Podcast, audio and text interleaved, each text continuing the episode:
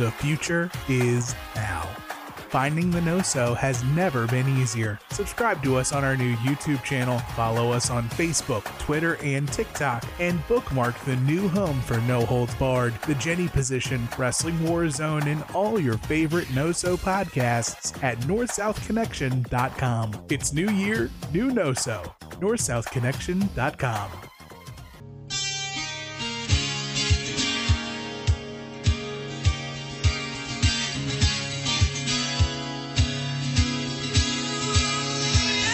Now, to show our gratitude, we're not going to be like the other guys and jerk you around and bullshit you. We're going to tell you the truth.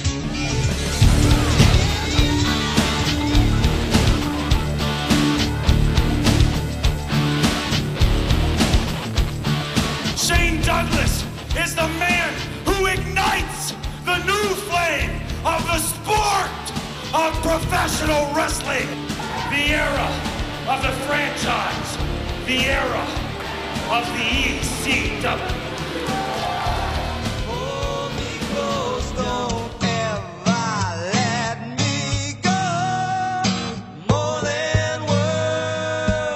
Oh my God!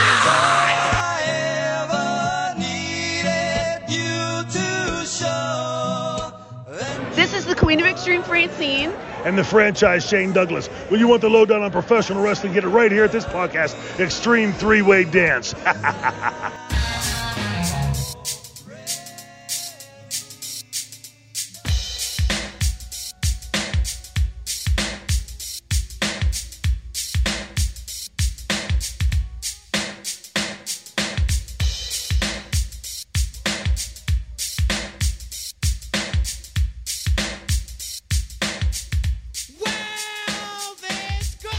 That's our connection. Podcast Network fans, welcome back to Extreme Three Way Dance, the most extreme menage a trois violence you'll ever experience. It is a journey through the history of Extreme Championship Wrestling, and joining me as always on this journey, Jenny's journey, is Jenny and uh, Mr. Souza. How are you? Hello, uh, Extreme. Extremely happy to be here. Uh, I am too. Yes, extremely excited and glad that there's no septic smell in my house. So I, I am basically, Right, I'm right. so extreme. I'm recording from like, I think this is the shit, the ooze from From Ninja the Turtles ooze, yeah.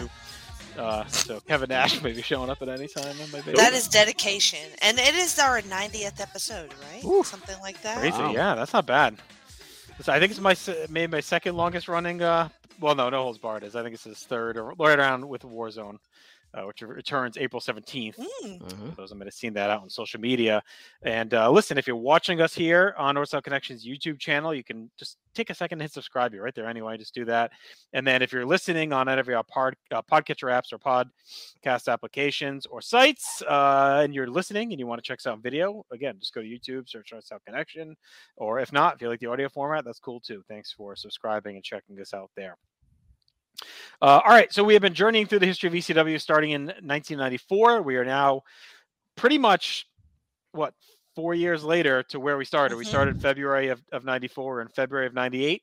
We're going to cover three weeks of television in this episode. And then two weeks from today, we're going to be hitting our next pay per view, Living Dangerously 1998. So we're going to cover the build leading up to that right now.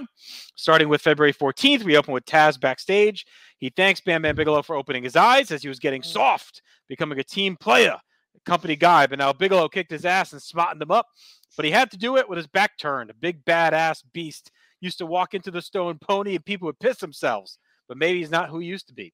Bigelow had the chance to bust him open face to face, but waited until his back was turned. The only mock is anyone in Asbury Park that still believes in Bigelow being a celebrity and a superstar. Taz is an athlete that busts his ass in the gym every morning at 5 a.m. Bigelow hangs out with the big wigs, but he's just a miserable workhorse breathing down Bigelow's neck. And Bam Bam better prepare himself for March 1st, as he's never faced anyone like Taz. Shane Douglas was right when he said Taz is a mark for the TV title. Shane and Bigelow traded the world title, but along the line, they realized the TV title is what matters, and the triple threat has all the gold except for his, and the TV title makes it happen. Taz elevated it, not Shane, that yellow bitch who tapped on it three minutes before, but Shane sends Bigelow, not himself or Candido, who Taz has already beaten too many times to count, and Shane's yellow and already tapped out anyway. Taz is ready to take out the big old Bigelow. Beat him if you can, survive if he lets you. Uh, this is a great promo. You know, coming off Bigelow turning on Taz to set up their match at the pay per view. I thought Taz brought his usual anger and fire here, really laid down uh, the expectation that he's going to destroy Bigelow in his hometown on uh, March 1st. Jenny, what do you think of the uh, promo here? Also, thought it was very good. He has this little edge of like wounded pride. You know, he didn't see it coming, so that just stokes him a little bit more, makes him a little bit more angry than he already is. And he did realize that he became unfocused on only himself and was a team player for some reason, and that backfired. So it was really good. I enjoyed this one, Maddie. Yeah, uh, this is great stuff from Taz. He's really been showing that fire lately, and he's been showing uh, more personality than we've seen from him in the mm-hmm. past, and that just continues here.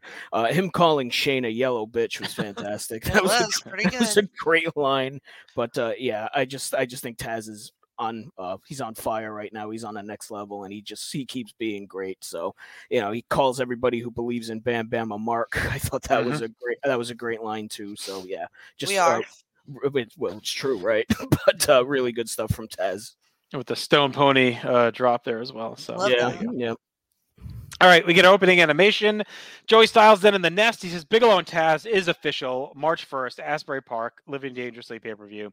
Joey recaps what led us to this match with the triple threat reuniting. We get the highlights of how it all went down, including the end of Lance Storm's run with the group. Joey says Candido and Storm will also face off at a dream partner tag at Living Dangerously, but isn't sure yet how the tag title situation will shake out. That brings us to our first match of the night, and that is Rob Van Dam and Sabu taking on Rotten Balls, Axel Rotten and Balls Mahoney. RVD, Sabu, and Fonzie get in the ring doing their thing. Balls and Axel are out with the chairs. Sabu's jaw still taped up, this poor guy. I know. Uh. After a break, we get our intros, we get rolling, we revisit the clips of RVD breaking the split legged lift record that we saw at previous episode.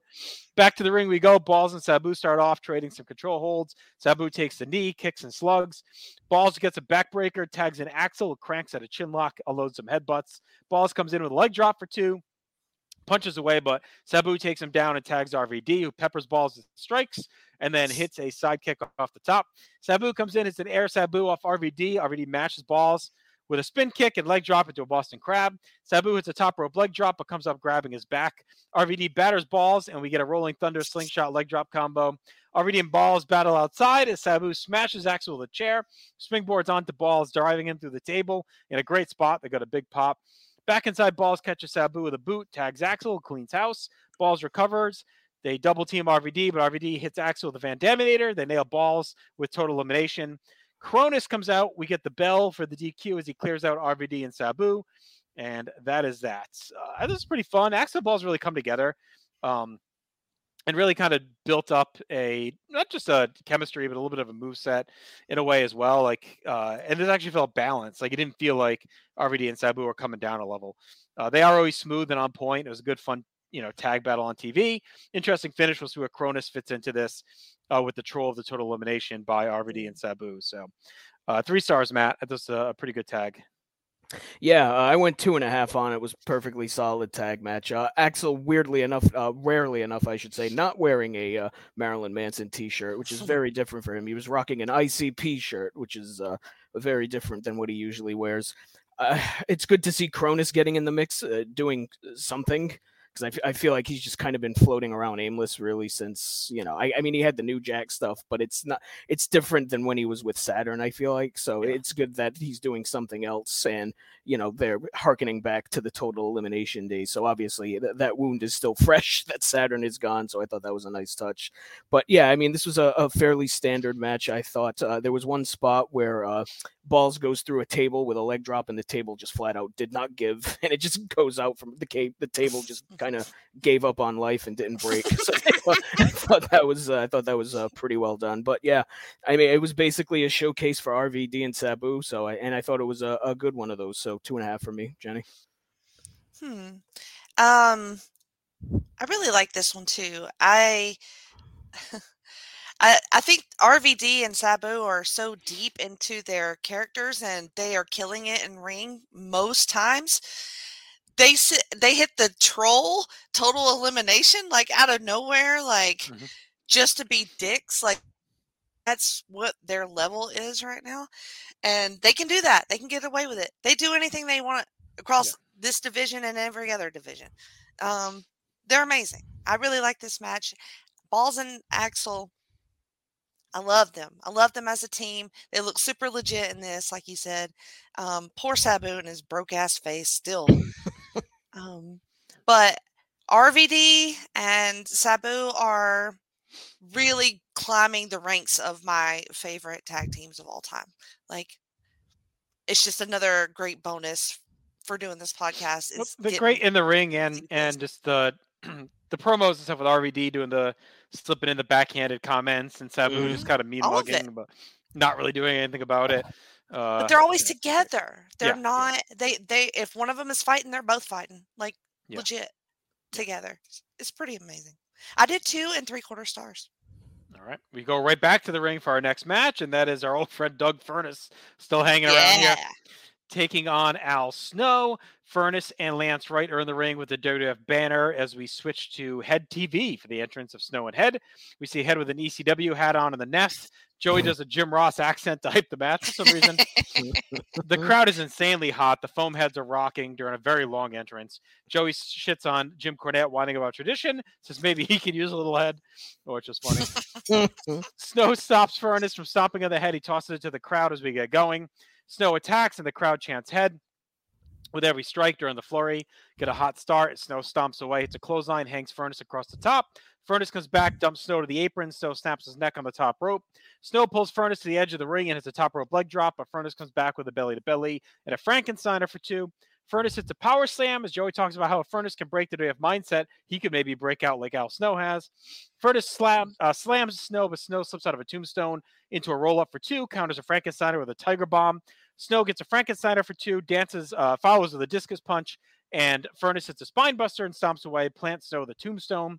Joey says, Time to see our head expert. We get a clip of Jenna Jameson. then we go back to the ring. Snow has head and smacks Furnas in the nuts, cracks right as well.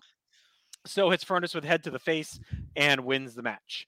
Uh, again, that's a pretty good TV match. Snow's on fire. The crowd is so into it. Furnas is on full Lance Wright job duty here at this point, really scuffling uh, with all the WWF stuff that's just failing quickly. Uh, Snow is ungodly over and is bringing it in the ring. We'll see where it goes, but it's crazy how fast he's erupted out of mm-hmm. nowhere from the over the winter. Uh, solid match, good for TV. Jenny went three stars. A lot of offense from both guys. three stars for me too. I think the intro for Al was as long as this match. that's fine. I mean, the intro is amazing. The whole vibe in the arena, everybody loves him. All the head, all around, it's great. Al and his thrashing based offense. I really like how his his in ring stuff pretty well matches his character because he gets he's wild, but he's he'll like zero in and focus um, on on you as well. So he he really does bring that whole crazy person vibe to the ring. And I, I really like the finish to this one too. Um, and he had a sweet tiger bomb in there on Furnas too, which I still like Furnas even though he's on jobber duty. So I'm gonna keep my three stars, Matt.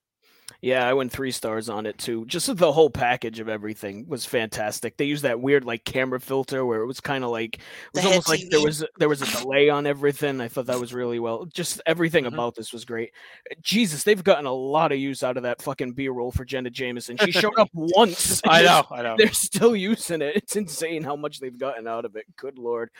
The presentation of Al Snow, it's just fantastic. The crowd loses their minds for just about anything he does, and it's wild to see. I feel like I say that every episode because every episode it's true.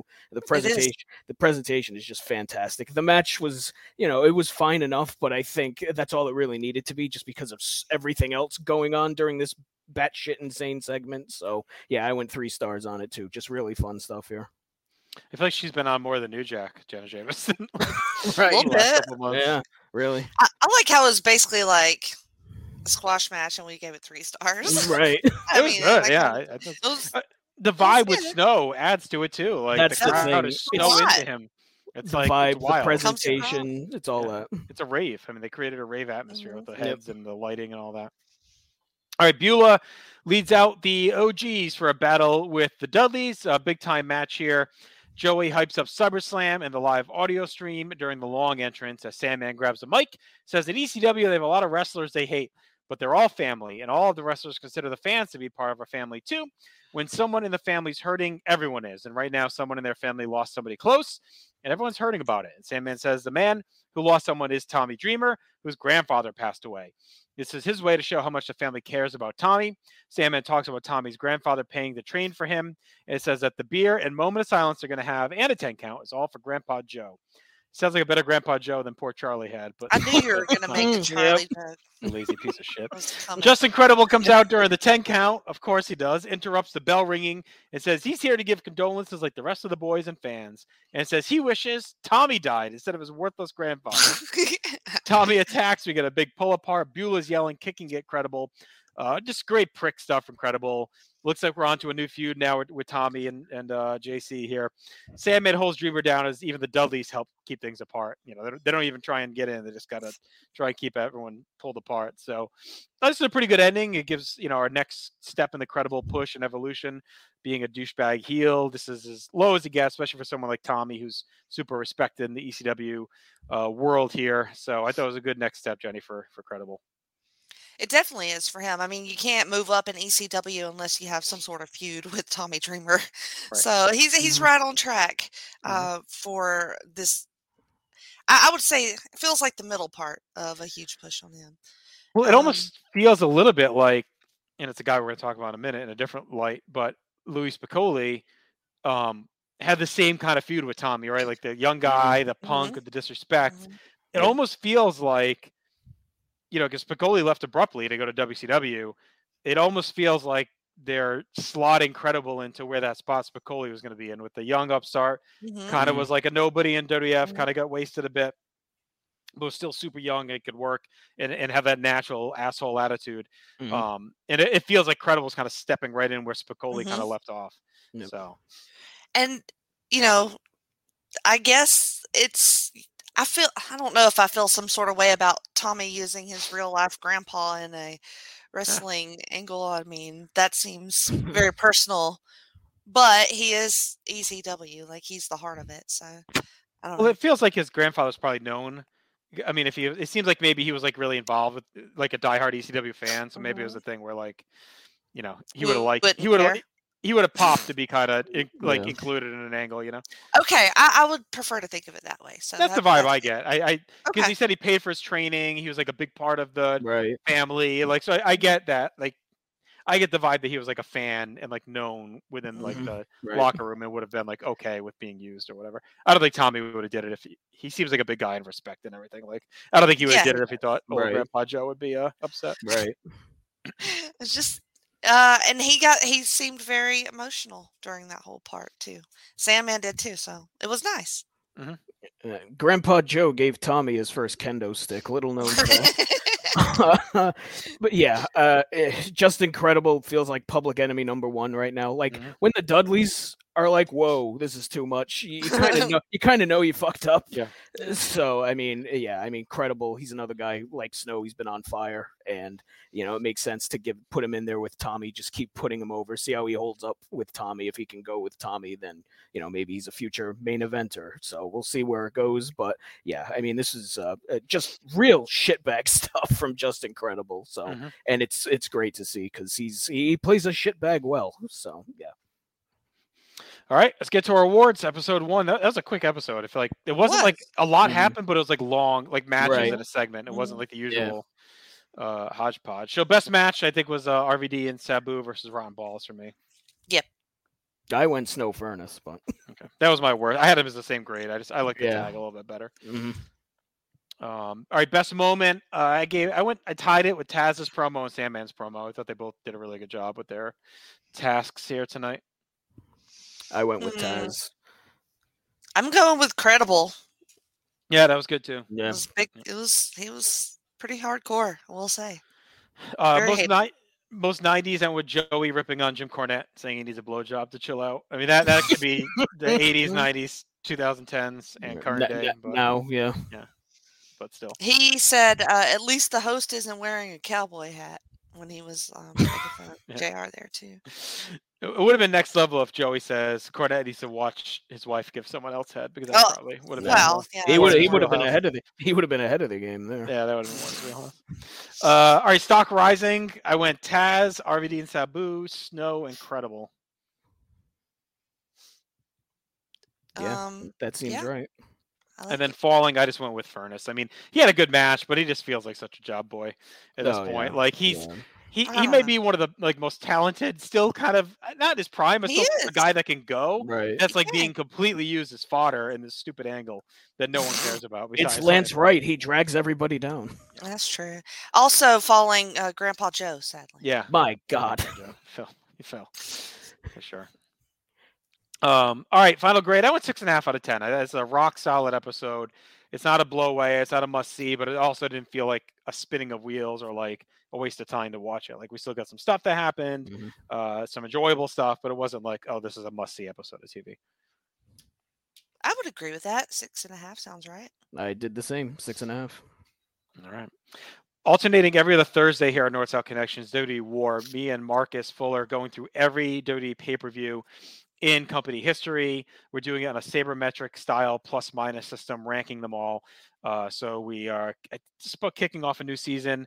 Um, we're through uh, a really fun one we did 92 93. That airs every other Thursday, rotating with this show. That is both audio and video as well. So if you're on the YouTube channel, you can find the playlist for WWE War. So be sure to check that out. And again, just subscribe while you're here if you haven't yet. We appreciate it. All right, let's go to February 21st, 1998. We open with highlights from the end of last week. Incredible interrupted the moment of silence for old Grandpa Joe, triggered a big brawl. We get our opening animation. Joey's in the nest. He talks about what happened a week ago. He's got some solemn piano music playing. Uh, not, quite, not quite the boozy Christmas music, sadly. No. Uh, a little more He was very upset. Yeah. Uh, Dreamer Incredible will face off at Living Dangerously. We get clips of what happened after we went off the air where the Dudleys shit on Credible and said nobody deserves that disrespect. But they did come to fight and want to give the people what they paid for. Takes us to our opening match, which is the OGs, Tommy Dreamer and Sandman taking on the Dudley Boys, the match we didn't get. We clip past the bell ringing. We're settled in. Bubba and Sandman get things rolling. Bubba breaks out an arm drag. Gertner brags up his amateur skills. They trade some holds and strikes. That ends with Sandman cleaning up both Dudleys. Sandman meets both outside with a plancha. Then Tommy barrels into them with Pescado. We reset with Tommy and Devon barking and shoving. Tommy tosses him around and works the arm. Dick comes in and choke slams Tommy as Gertner and Sign Guy tie up the ref. The Dudleys do the New Jack hand signal and right on cue immediately, out fires up. Natural Born Killers, New Jack and Kronus are in with a bucket of plunder. The weapons are flying. We head into the usual garbage brawl. The crowd is loving it. Things clear out. We get a wrestling flurry between Dreamer and New Jack before the weapons arrive again. We clip around through some of the weapon shots, including Kronus putting Devon through a table with a frog splash, which mocks Sabu. So out comes Sabu and RVD, and now we have a four-way dance plus Big Dick. Sabu and RVD plus Kronus uh, puts Kronus and New Jack through a table. Devon crawls over and covers Kronus to eliminate the Gangstanators. RVD then misses a somersault plancha to the floor, lands on the railing, but Sabu meets Dreamer with a pescado. Sabu leaps and gets caught by the Dudleys. RVD shoves them down into a near fall. Sandman and Tommy sneak in and roll up the Dudleys, and they are done. We get to our final matchup here as we clip again with Tommy and Sandman hitting stereo DDTs. We pan up to the nest where we see Justin Credible beating up Mikey Whipwreck, and he calls Tommy to come make a save of his buddy, and he wants to fight. Tommy leaves and heads up to the nest to go after Credible, but they get broken up by officials. Sabu and RVD then double team Sandman using a chair. Sandman keeps kicking out. Sabu eventually finishes with a super Arabian facebuster. And that is that. As RVD and Sabu, not originally in this match, end up winning it. Uh, this felt like more of a segment than a match. It was a good showcase. Uh, the Dudleys still seems stuck in neutral. Like I'm still waiting for that Dudley push. Mhm. You know that was ECW. Uh, the Gaxinators are filler as well. RVD and Sabu are red hot, and Tommy's main focus clearly shifted 100% Matt to credible. Uh, so two and three quarters again, more of a showcase of the tag division, but we're still not seeing. You know, the Gaxinators are aimless. The Dudleys just kind of do Dudley things without like any significant push of any kind. It's Mhm. really right now RVD, Sabu, Rotten Balls. That's Right. it. Tommy and Sandman kind of messing around a little bit, but Yeah, I feel like we've been saying that for quite a while, and like and you, our I'm champions are, aren't even a team. So Right, exactly. Yeah. So it's just like, when is it going to happen? Like you just said, it feels like we've been stuck in this holding pattern with the tag division for a while, and it's like it- it's a lot of matches like this, and they're all fairly entertaining. Like I went, like you, I went two and three quarters on yeah, this, there's no but progress. Right. It's just we're we're kind of doing the same thing over and over again, and it's like when are we going to do? Not necessarily. I mean, something different, sure, but like when is there going to be some sort of storyline thing Yeah. too? Right. I feel like all the storylines have been revolving around like the singles guys or RVD and Sabu, and just the- Dudleys are kind of like just facing random teams on a random night, and it's like when is it? I know it's ha- gonna happen at some point, but when is it gonna happen? Right. But I mean, as for the match, it was fine. It was very chaotic. It tur- turns into a four-way dance within, you know, eight minutes of this thing starting. Uh, it was uh, very interesting to see uh, New Jack and Tommy Dreamer actually trade wrestling holds. That was a that was a thing I wasn't fucking expecting in this. Uh, right in the middle of a brawl too. It's like a trash can shot. And you know what? No, here's a here's a wrist lock. Let's switch things up for a bit. Just very strange, but again, and you get good angle advancement here with credible beating the shit out of Mikey. I'm assuming Mikey was just kind of sitting there watching the match, and then credible, Mikey. or he dragged his ass out from backstage. Either yeah, one, and he broke. Like, how did he even get up there? right? Exactly. he had to climb. He just threw him up there. But yeah, I mean, it was it was a fun match, very chaotic at points, and I mean. It probably didn't need to turn into a four way either. To be honest, like I, I get you want RVD and Sabu to get another win under their belt, under their belt, but I feel like if they just kept this a regular tag match, or at least have it be a brawl with just two teams with the Dudleys, Right. Sandman, and Dreamer, you probably would have got the same point across if you do this credible stuff. So I don't know why it necessarily needed to turn into a four way, but it was still uh, a pretty fun match as it was. So two and three quarter for me, Jenny. I had the same note about why did this turn into a four way. Um, not that I'm complaining about it because I actually gave this three stars. I really Mhm. liked. Mhm. I really liked all the the mayhem, the chaos, and whenever they somebody does somebody else's move, and then like in this case, RVD and Sabu run out after the frog splash, I think it was. It just makes me think that they're standing around in the back watching the match, just waiting on somebody to do their move. And I'm like, I don't know if I like that idea. Um, but it's very odd what they're in the second match now. They've done somebody else's tag move. Like, okay. Um, not sure if that means anything or if they're just fucking around. I don't know. Um, but anyway, I thought it was a pretty classic ECW type brawl, and I'm glad to see Mikey at least, even if he is getting his ass beat. All right, Joey's in the nest.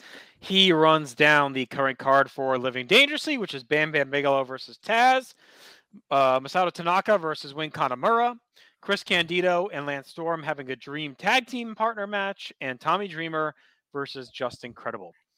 Beulah's backstage. She talks shit on Credible, trying to make himself a star, and asks, What now? Where does he go from here? A 23 year old overnight sensation. But everything in ECW comes with a price. Tommy was 23 years ago, had to fight and claw for all he accomplished, and he paid a price for it. We then get clips of Tommy's brutal ECW journey. Beulah says the journey left a lot of scars, and there's a dark side of Tommy that few people have seen, and she hasn't seen him feel this way in a long time. Credible made his bed, and now he has to lay in the wet spot. We don't get a lot of Beulah promos, but I thought she did a really good job here. Um, it was kind of chilling. Like she basically said, like, there's a Tommy that you don't get to see that I do, which also has Mhm. some implications maybe in there, but um, and Mhm. that Credible is about to witness a guy that's that's gunning for him. So uh, Matt, I thought this is a pretty good promo. Intense. Yeah, uh, you had the exact same notes I had. I mean, we don't hear Beulah talk all that often, but I thought this was really well done. Like, I, th- I feel like every time Yeah. we've seen her talk, it's kind of meant something, and I, I feel like this Mhm. was real. Like, it there's a feel to it, and I think this really had a feel to it. It's like, oh, uh, Dreamer's going to fucking kill uh, Justin Credible. Mhm. It was was Mm-hmm. the feel. So, and I think Beulah did a great job, kind of bringing that point home. So, yeah, really good stuff from her, Jenny. I think the last time we heard from her, I was like, yes, I need more Beulah in ring and in promos. And they're doing exactly that because she's very, very good at it. Um, she knows what she's talking about. She's completely legit. Like, and she can hit a DDT. So I'm I'm pretty scared of her on every level. and the lay in the wet spot line was pretty fucking fun. Yeah, that was good. Mm-hmm. All right, Joey's in the nest. He talks about Dreamer Credible, says he won't be impartial in his commentary for that match. Joey then jokes about ECW wishing they for, they could forget that they did a pay per view at Fort Lauderdale. Uh, yes. it's funny that we picked up on that uh, because they didn't really like indicate they had a problem with it, but we uh, like talking about that show was obvious something was not right with the Right. the setup and the whatever difficulties they were having, and it seems like they definitely regret uh, running that town for Mhm. a pay per view. But the, yet they went back. Well, like a house show, because you want to keep the market high. Like I don't think they're Right. the fans are probably okay. It seems like it was more the the setup of the building and technical issues that they had. Production shit. Yeah, It looks like the live same spot though, isn't it? Yeah, again, I think for TV they figure they can produce, Okay. post produce, and whatever. Like, but Right. live pay per view is again we talked Mhm. about. It. It's like a bad Yeah, idea when you yeah, can't yeah, it was. when you can't cover up, you know, for shit production, right? Um, all right, we got a six man tag up next is Balls Mahoney, Axel Rotten, and Tommy Dreamer taking on Rob Van Dam, Sabu, and Brakkus. And in this match, we are in Fort Lauderdale.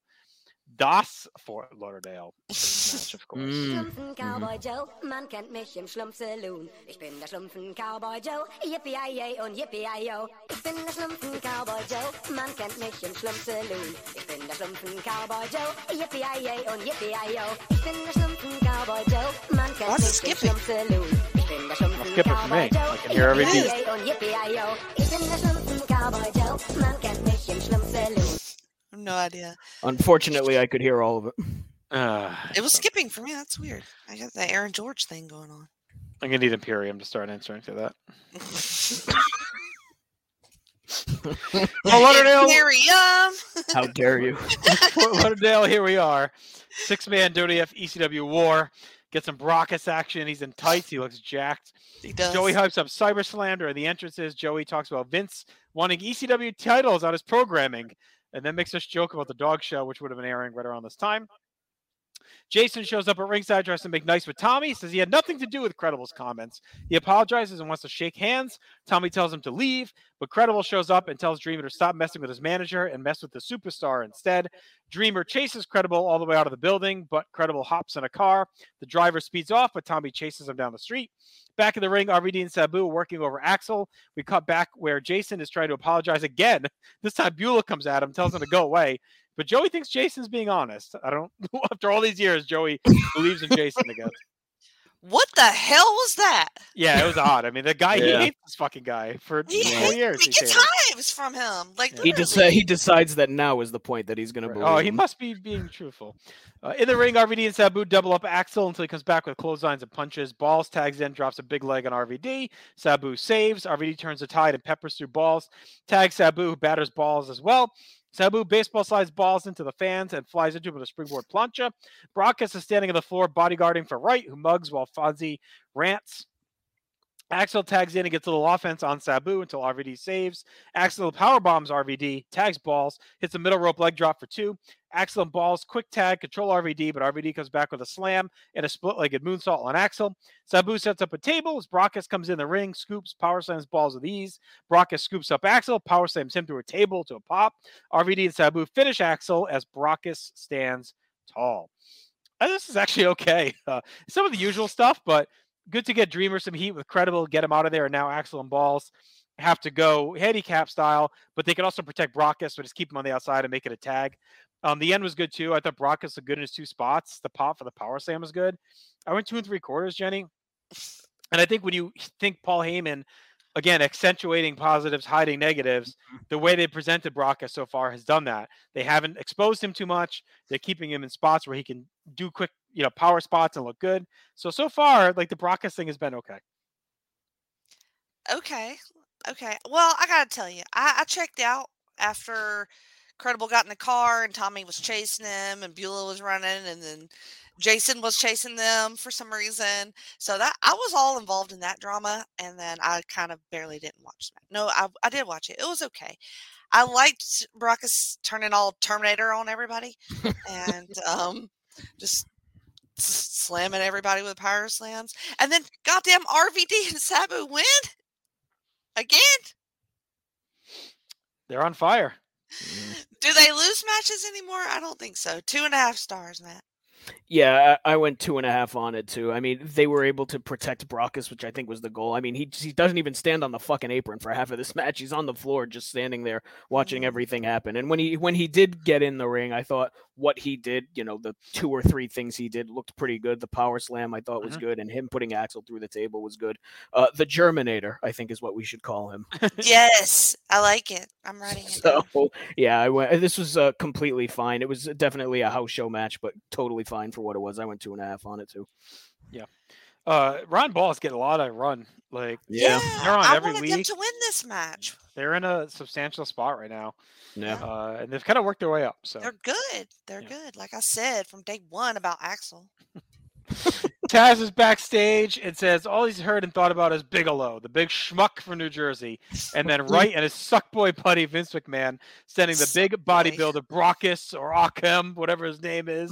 um, I, I, his real name was Achim Albrecht, but I think I don't know if that's what he was originally like supposed to be called. They were calling him that in some places. I remember even when he comes up on TV to WF, he's I remember like reading about how he was Achim and ECW. So I don't know, I don't know where this all played out, but everything we've seen, he's been called Brakkus. So Mhm. Eric B and Achim. That was, yeah, a, rap, that was a rap joke. and that was the B sh- short for Brakkus. So Eric Brakkus and Achim. There you go. Uh, he says uh, Vince sent him to take out Taz at CyberSlam. Brakkus doesn't need to do cardio because the match won't go long. He'll get stretchered and tapped right out. Brakkus didn't pay his dues. Took Taz 11 years to get to six figures, but Brakkus got it just for being a bodybuilder. Taz will send him back to Titan, a beaten, stretched musclehead who won't do anything in Taz's business. Bigelow's body is in for hell in his hometown. The whole world can watch him. Ta- can watch Taz take him out, kick the dog shit out of him, and it'll be a receipt for the fight of his life. But it's Bigelow's too. Bigelow pissed Taz off, and that's bad for him. Bigelow wants the only gold in the industry that means anything. Uh, this is a great usual angry promo from Taz. Matt uh, again selling hard. It's interesting. We haven't seen a lot or heard a lot from Bigelow either through this build. It's been Mhm. Right. really Mhm. Taz driven since the turn. It's only been a couple weeks, but um, we'll see. And I, again, I think it's as much as we love Bigelow, he's not the best talker. So like, I think we talked about it. Putting him at the triple threat was smart because that's his best roles as being the bruising muscle for a stable like that, and letting Taz talk to build us up and keeping Bigelow as the silent assassin. I think is a Mhm. smart way to go about it. Yeah, I mean, out of those two guys, who would you rather hear talk, Taz or Bigelow? It, Yeah. It's it's Taz ninety nine I would- I would percent of the- argue. But yeah, uh, I, I hate that I want to see a Brakkus match uh, against Taz. I, I hate it. Why are we doing that? Why are we doing that, man? I don't know. I just want to see Taz fucking kill him. To be That's how, perfectly that, honest. that's the reason.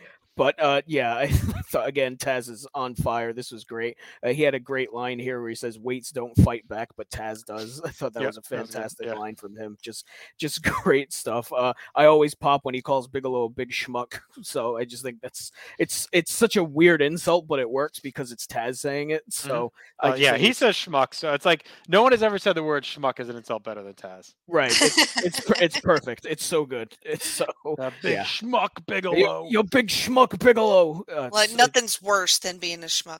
Right. to It- it- Taz. That's right. Exactly. So yeah, uh, more great stuff from uh, Taz here, Jenny. It is. I, he really worked himself up during Mm-hmm. this one too. By the end, he was screaming, "My belt, Taz's belt!" Like, oh boy. Um, it just it makes me think they just film him just like with twelve of these in a row, where he just goes. Probably and just yeah, goes. lather it Yeah. up. Yeah. Right. Right. Why not? I loved it. All right, Joey's in the nest. He hypes up Living Dangerously, runs down the card again. Uh, that's one interesting thing I've noticed with the TV since the pay per view era, and it's not a bad thing. But we like Joey is hyper focused on the like every time we, we go to him, he's hyping the pay per view. We're getting the slate, we're getting the rundown, and, and everything is completely driven at this point to those pay per views right now in this Yep. company.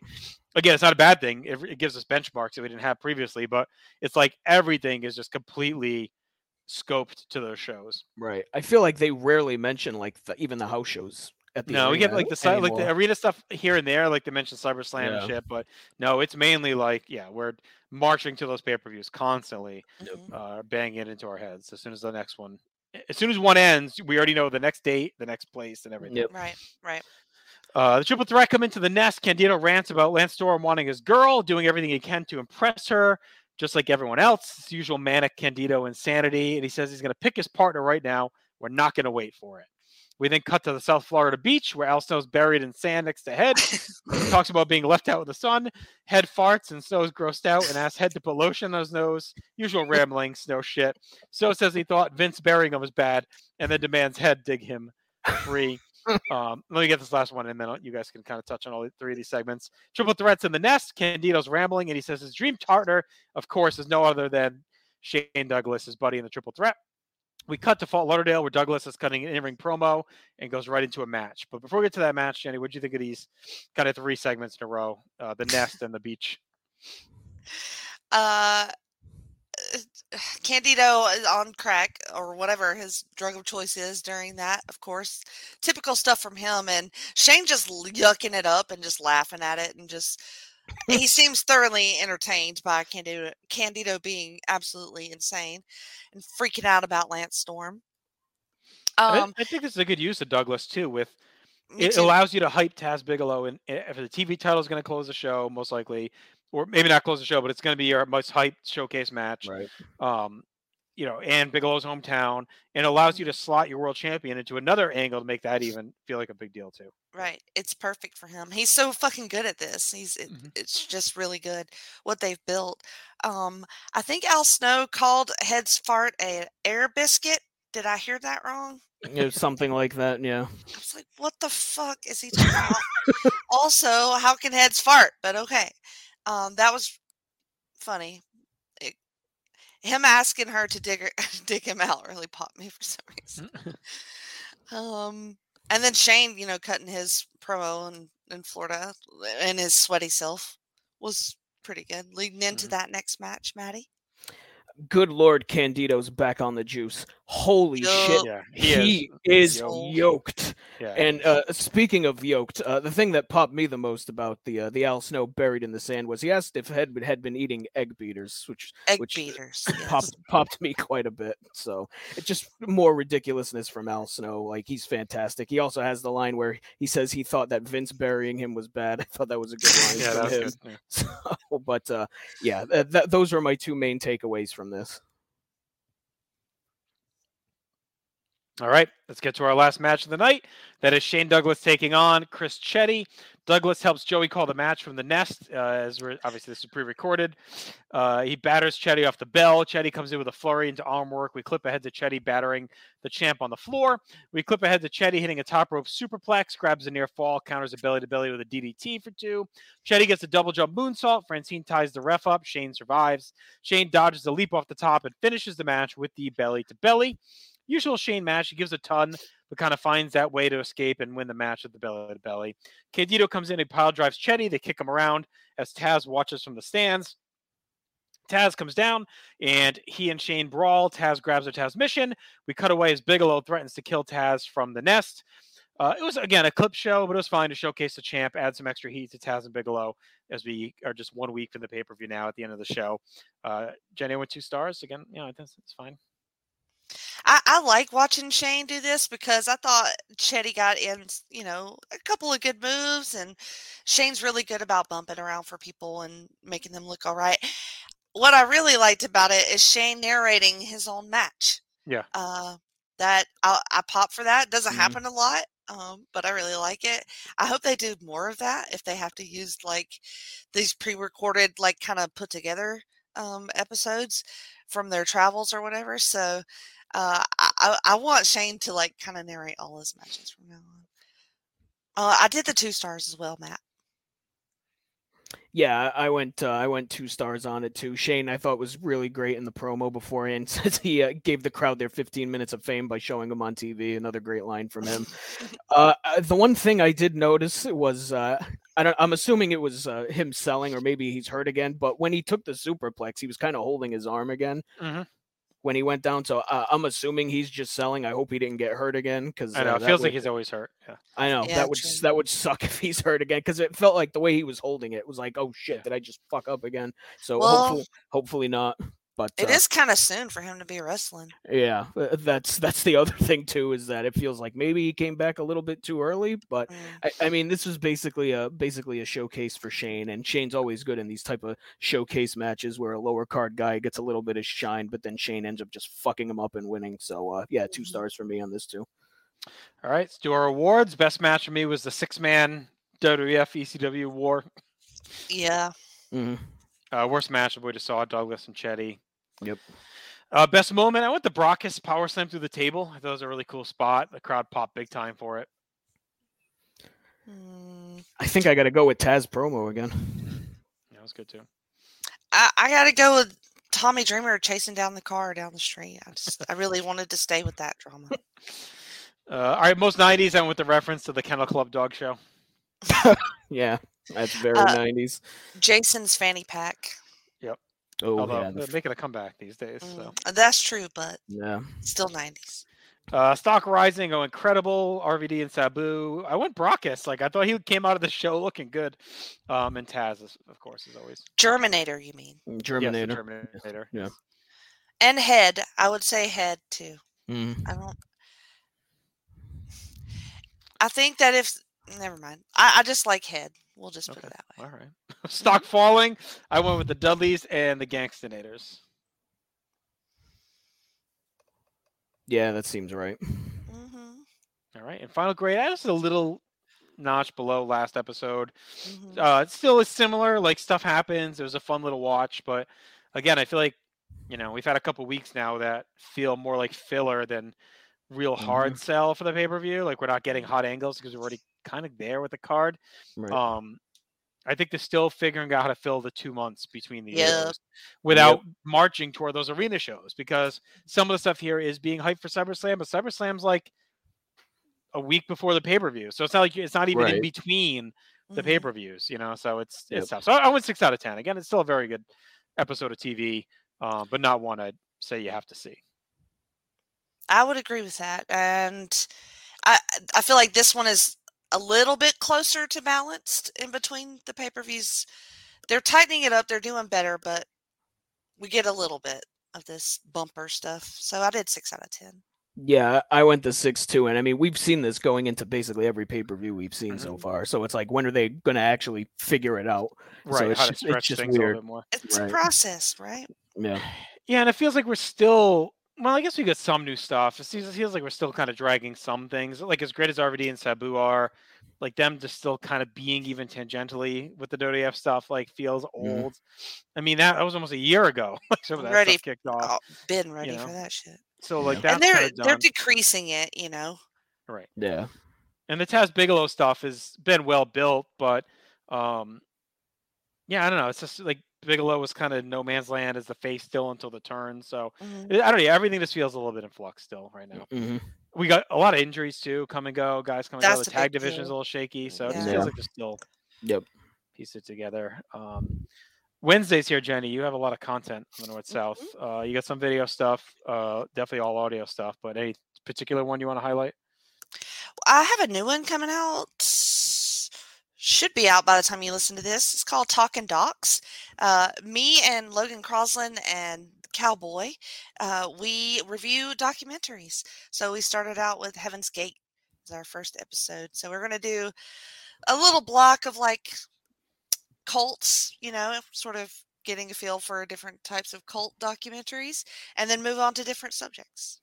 So Very check nice. it So it's not a live watch. You pre-watch and then you talk about it. Yeah, yeah, just reviewing the documentary, the content, and how the film's made. Right. And that's uh, uh, audio only on any of Mhm. uh, podcatcher app that you have. Just subscribe to North South Connection. And then Matt, you and Jenny do GC Dub, uh, GCW podcasts, and that's every, that's once a month on Wednesdays. That's video and audio. hmm Um, you guys are crushing it with that. It's kind of the godson of the podcast we're doing here, ECW. right? Pretty Kinda, much. Yeah, Yeah. basically. Yeah. A lot of the same influences for me to do Mhm. those shows. yeah, and the newest one, I'm sure you guys will be covering the Mania weekend coll- collective stuff. They did a Very good job soon, yes. previewing that. Yeah. So. All 38 shows that they ran over the weekend. yeah. We remember them all. All right. Yeah. let's let's get into our final episode of television. It is February 28th, 1998. We open with Paul Heyman marching to the ring. The entire roster files in behind him. The crowd cheers and starts chanting Louie as everyone gathers around Paul, who says, This is on the square. As an organization that claims when you're with them, it's for life. But that's just a marketing ploy. But when you're an ECW family member, whether you're here in the arena or not, you are ECW for life. Paul says tonight, people are here from all over the place for CyberSlam, and they're dedicating the show to someone that is ECW forever, and that is their friend Louie Spicolli. The crowd cheers and chants for Louie, and we get a 10 bell salute. And of course, Louie had just passed away Uh, er, I think it was earlier in February, right, Matt? It was know if you right around. Super. Br- It was right around Super Brawl, I think, the WCW pay per view, because he was supposed Maybe to wrestle week or so before Zbyszko, I think, on that show, if I remember right. Yes, and then he OD'd, right? Mhm. Uh, that's how he passed away, I believe. So Yep. February fifteenth, he passed away. Um, yeah, he stopped. He had stopped taking drugs uh, after renewed fears for his health, but news that his mother was terminally ill with cancer led to his relapse. Spicolli died on February fifteenth, just days after his twenty seventh birthday, on a mix of soma and wine, choking on his own vomit in his sleep. Oh, Uh, they found an empty vial of testosterone, medication for anxiety, and uh, determined that probably contributed to a heart condition as well. Uh, so just a young guy, obviously, just got Mhm. trapped in a bad spot. Um, he was really and good. it's tough because he was good here, and he was he Yep. was good in WCW. He was the NWO lackey, Yep. um, and he was getting a big push. Like he was showcased heavily as like Hall and Nash's you know boy or whatever. Um, he had the feud with Larry, and then of course it's an infamous moment after he passes away. WCW talk about it, and Larry says, "My basically like." Mom always told me if you're not have anything nice to say, don't say anything at all. And eh, like I, I don't know if he really had a shoot with Louie or he was just old school Bullshitting? kayfabing it because they were feuding. Right. Um, but I remember he caught like a lot of shit for that Mhm. at the time. Like people were aggravated that you know he treated Louie that way. Imagine him saying something out of pocket. Mm, Doesn't sound like him. Mm-mm. It sucks. I'm guessing we would have seen Louie probably back here at some point, or maybe Mhm. even in the WWF in like 99, 2000 time period because he's still so young. I mean, he's only 27. Like he probably would have Right. had another, who knows, you know. But and this was tough because this was right on the heels of Pillman passed away in October. You Mhm. know, similar kind of stuff, and then he passed away here, so it was like kind of tough to see two young guys go down to drug issues. But uh, such as the 90s, I guess. Yep. All right, we get our opening animation. Joey's in the ring. He kicks off the night ahead of us. Got a hot Cyber Slam crowd. He hypes up Living Dangerously. Joey explains the odd tag team situation in the Dream Partner tag match. Candido has announced his partner, Shane Douglas, but Lance Storm has been very tight lipped and won't reveal until the pay per view. It's a triple threat head to the ring, looking great with all the gold. Tammy, uh, Mhm. uh, Sunny is here as well with Candido. Just what a great looking stable uh, this group is. Shane says he saw the forecast this morning and it has sunny skies over Philly. And then he gets a great evening with Fran. He talks about the big triple threat reveal a few weeks ago, how Storm and Taz got worked. And this Sunday is a mystery to be solved, where Candido picked the best tag team partner he could. And they're going to teach Storm about the triple threat. He wants to know Storm's dream partner, but Candido says it doesn't matter because Shane is the best. He rants about Storm wanting his girl again. Tammy talks Candido down, says she knows who the partner is, but she's not going to tell. She won't reveal the mystery, and Candido can find out on his own. Candido's annoyed, and Tammy uh, catches some shit. So Tammy says, "Yeah, there's a lot of secrets you don't know about me, and you can't handle them." Candido grabs her arm, and she says, "Let go. We're in public, not at home." And she slaps Candido. Francine steps to Tammy, but the triple threat break them apart. And uh, you know, it was a good segment. I, I, the Tammy turn didn't make sense at this point. We'll see how it plays out.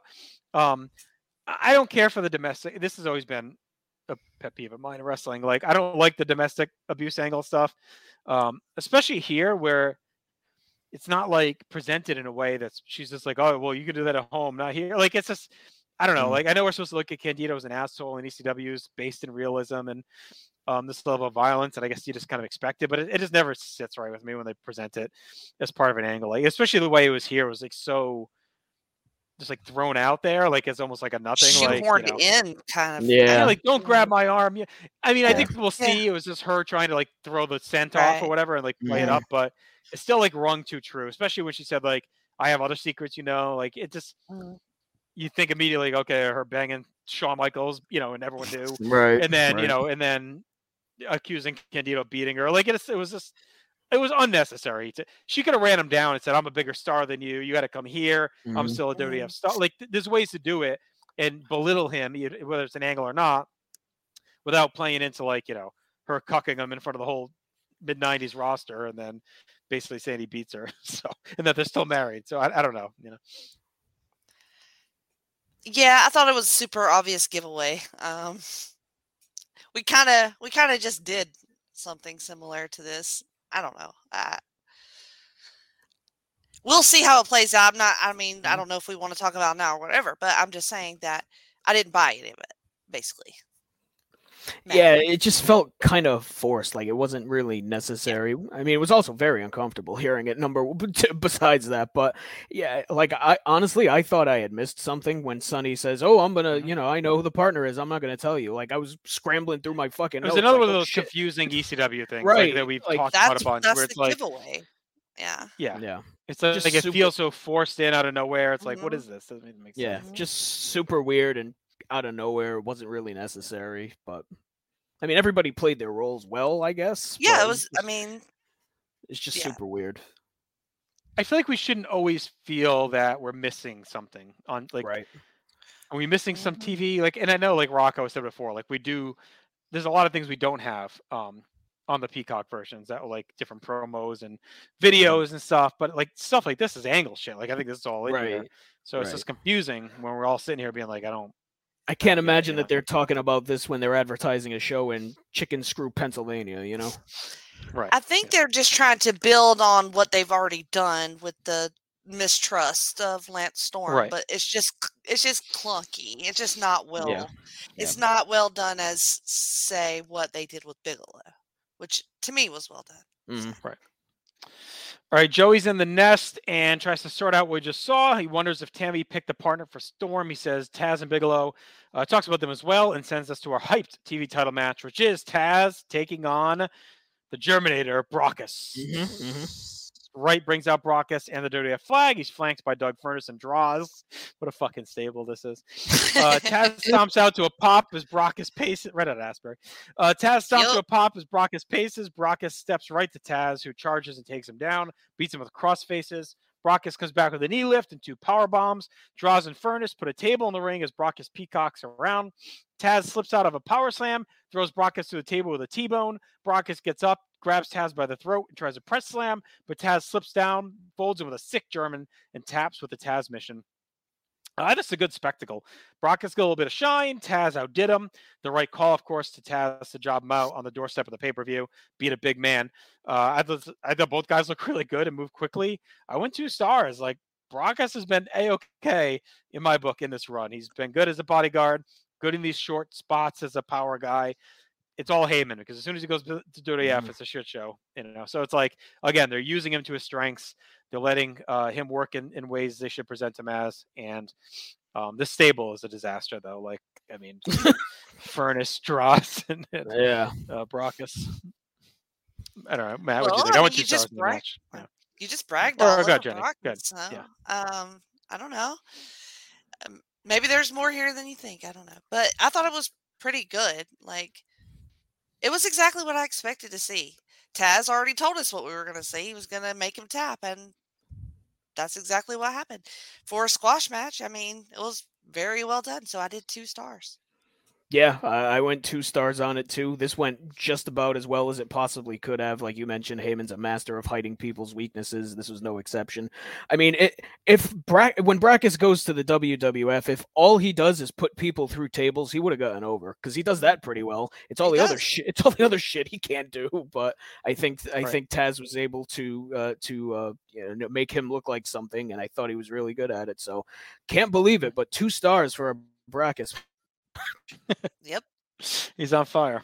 All right, Joey's in the nest. He apologizes on behalf of ECW for Justin Credible's actions. They say they pushed this 23 year old hard, and the public resented it. Credible has made it clear he'll do and say whatever it takes to justify the push and get pushed even harder, disregarding all tradition, showing no respect for Dreamer's family. Dreamer Incredible had a vicious first blood match at the ECW arena, which was too violent to show on television. We get some stills of what went down, including RVD getting involved, Beulah taking uh, some offense as well. The, uh, and uh, gets hit with a that's incredible. Incredible one when Dreamer got busted open, but Jason got sliced open as well and left for dead. And they will face off again on pay per view on March 1st.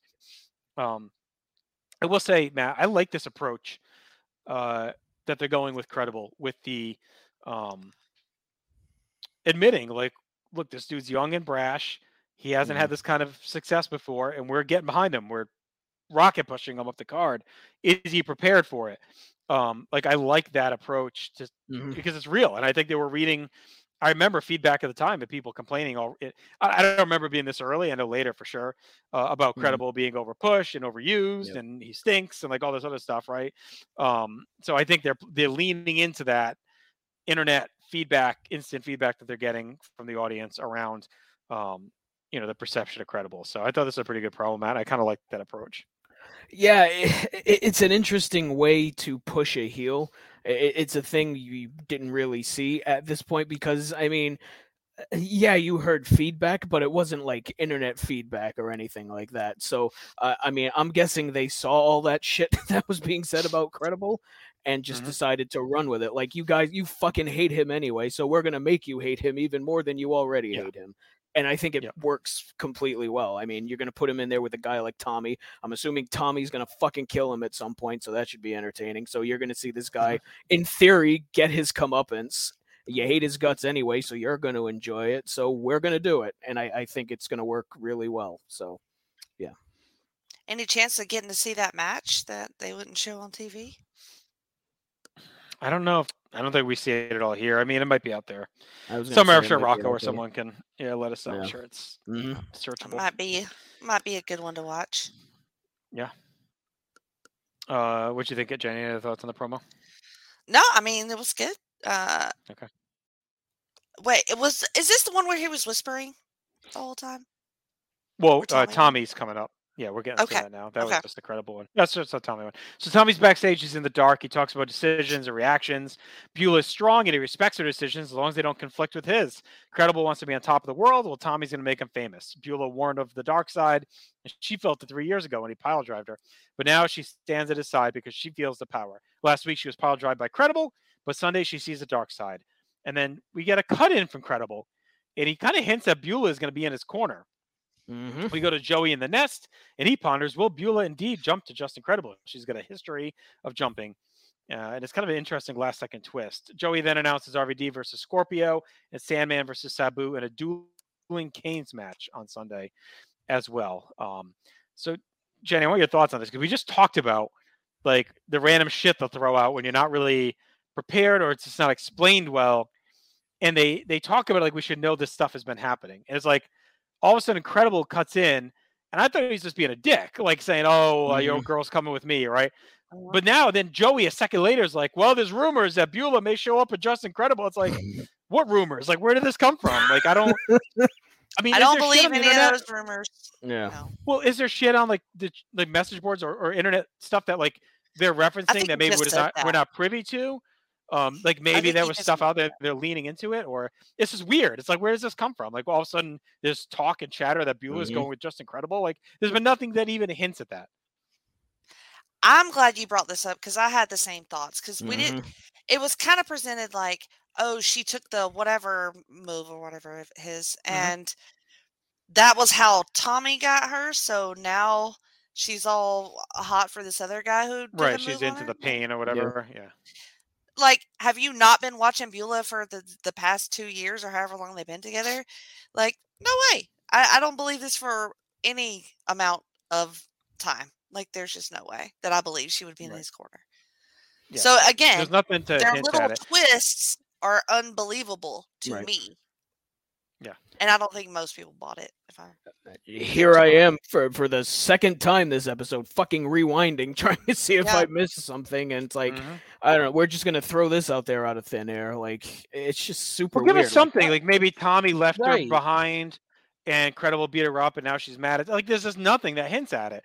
Beulah No. didn't say anything that makes you think it. no, Like it's literally just credible being an asshole. And Joey's like, Well, she may be there. You know, credible if said credible it. Says it, it must fucking be true. I guess. I don't know. It was weird. Yeah. I feel like it leads to something. I don't know. Maybe not. All right, let's get to our uh, final match of the night, and that is the tag team champions exploding as Chris Candido takes on Lance Storm. Storm brings the fight right to Candido with a flurry of strikes and clotheslines to a big super kick. Candido bails out. Storm hits a baseball slide, dives into him and the fans with a plancha. Joey notes the original sign guy, Paul Mellon, is in the front row. Someone who's been at every single show they've had in the arena. Wow. Back in the ring, Storm hammers away. Candido comes roaring back with chops. Storm battles back. Candido cuts him off, yanks him hard to the buckle to take over. Candido slaps and punches away. Joey ponders the issues between Sunny and Candido. Candido works through his offense, but Storm is right there with him, just can't take over. Joey talks about the Candido fits of rage over Sunny as Candido gets two on a leg drop, goes to a chin lock. Candido gets a nice scoop power slam and stomps away. Storm comes kicking back. Joey says Candido should beat up everyone that downloaded pictures of Sunny on AOL. Sorry. Uh, Storm hits a spin heel kick and a perfect drop kick for two. Storm leaps to the top, but Candido crotches him, follows up, hits a super back suplex. Storm flips out of a power bomb with a jump kick for two. Candido crotches Storm again on top, follows and hits a Rana. Candido puts Storm on the top, but Storm counters with a blonde bombshell and wins clean over Candido. A uh, big win for Storm. A good moment, elevation point. I like this match. Uh, they saved some of their biggest stuff for future, uh, but the chemistry remains strong. It pushed the story. Storm continues to climb the ladder, and Candido is always locked in. So Jenny went three and a quarter. I thought this a really good match with these guys. Another really good match. Yes, three and a half stars for me. Mm-hmm. Very stiff. Candido once again so good when he's fo- so focused. So much hate, you know, in this story too comes across in this match. Very kicky and punchy, which is good. Um, they do a couple of, of good spots, good big spots, but this was very much in the trenches, sort of a, of a match.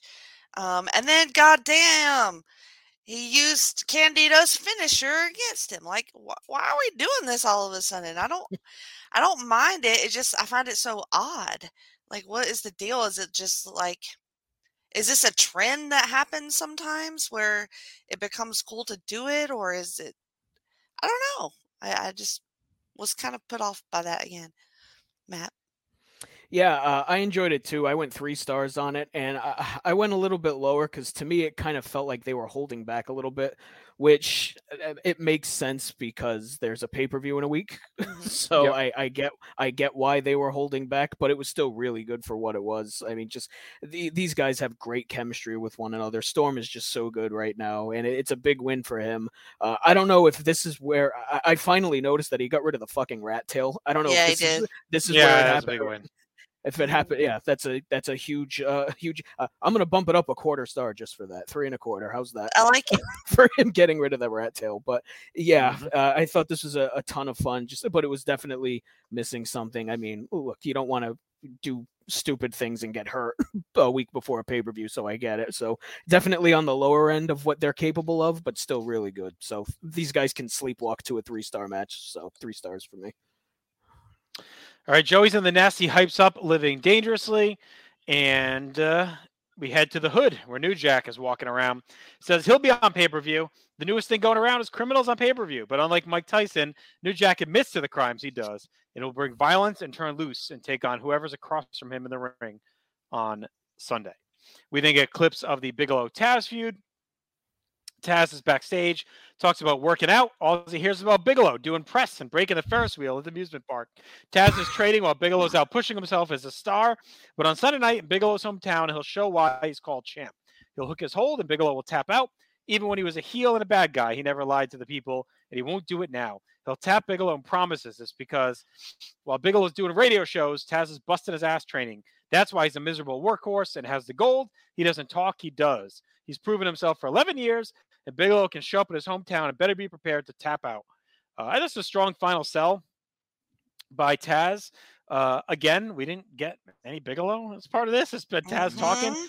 It's almost like they're trying to position Bigelow as like a dude that's not taking it seriously, out fucking around, um, which is a weird way to present him with him being mm-hmm. the he- I don't know. It's just odd presentation.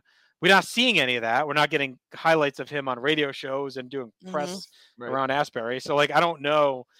Um, again, it's just kind of a weird thing that only Taz is talking about. That Bigelow's uh, unless Taz is using it for self motivation and is telling himself this is the case, but uh, we're not getting it. But the last thing is Paul narrates the final hype promo for Living Dangerously. Says there's no big name advertiser sponsors. Just they're politically incorrect and they won't play it safe. So Jenny, what do you think of the Taz promo uh, at the end of the episode here? Well, at first, I, I miss Mustafa in the background of New Jack's promos. yeah. um, just like being Mhm. crazy. Um, Taz, he, um, yeah, I think there's a lot of self delusion when it comes to Taz. Um, Mhm. did he really break a Ferris wheel? Did Bam Bam I don't really know. I mean, I'm guessing it means the one that I saw recently at the Jersey Shore. I don't know, but I mean, I, I mean, I, I would. It, makes me curious. What the hell does he mean by that? I don't know. He's not. right. He's just putting out all these sort of like vagaries. I don't know. That's not a word, but it's just these things that, like you said, seem to only exist to him. Um, Mhm. and and Bigelow just being utterly protected by the triple th- threat. He doesn't really have to do anything.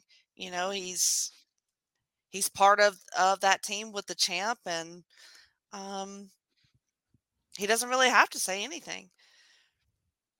I had another point. Oh, I hope Bigelow wins. Maddie, Mm. The Yeah, way uh, building it feels like he's gonna show up and get wrecked, but we'll see. yeah, right. I said I hope. Taz uh, brought up an interesting thing here. At one point, he said that all the odds are against him, and I thought that was interesting because I feel like Mm. that's a spot that you don't see Taz in all that often. Like ninety nine percent of the time, he's he's gonna go in there, and you know he's gonna fucking destroy a guy.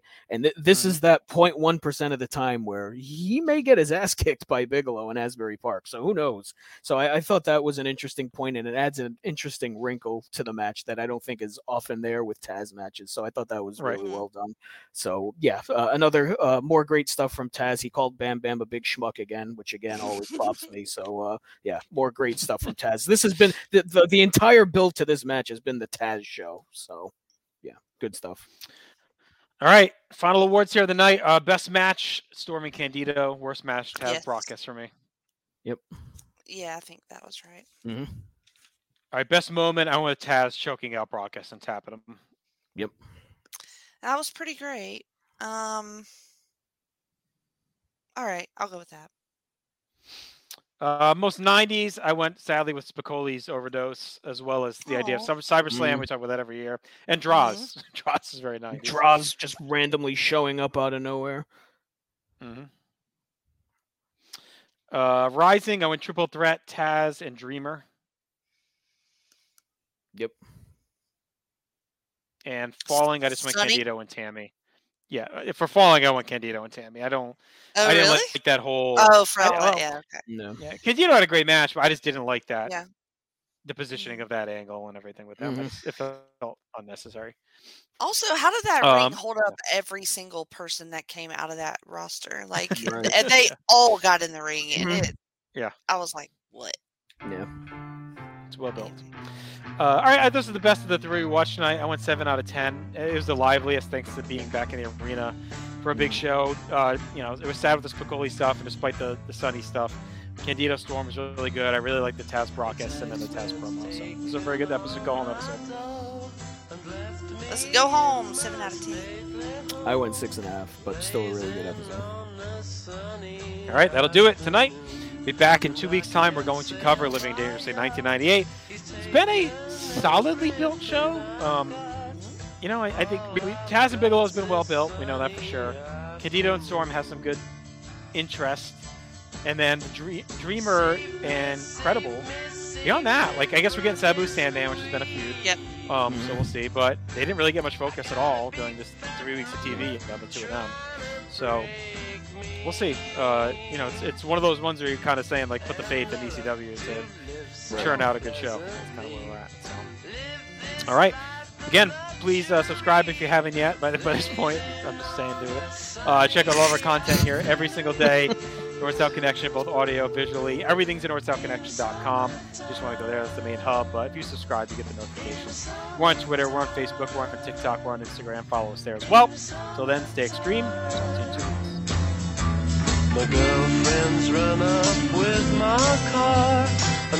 Back to her telling tales of drunkenness and cruelty. Now I'm sitting here,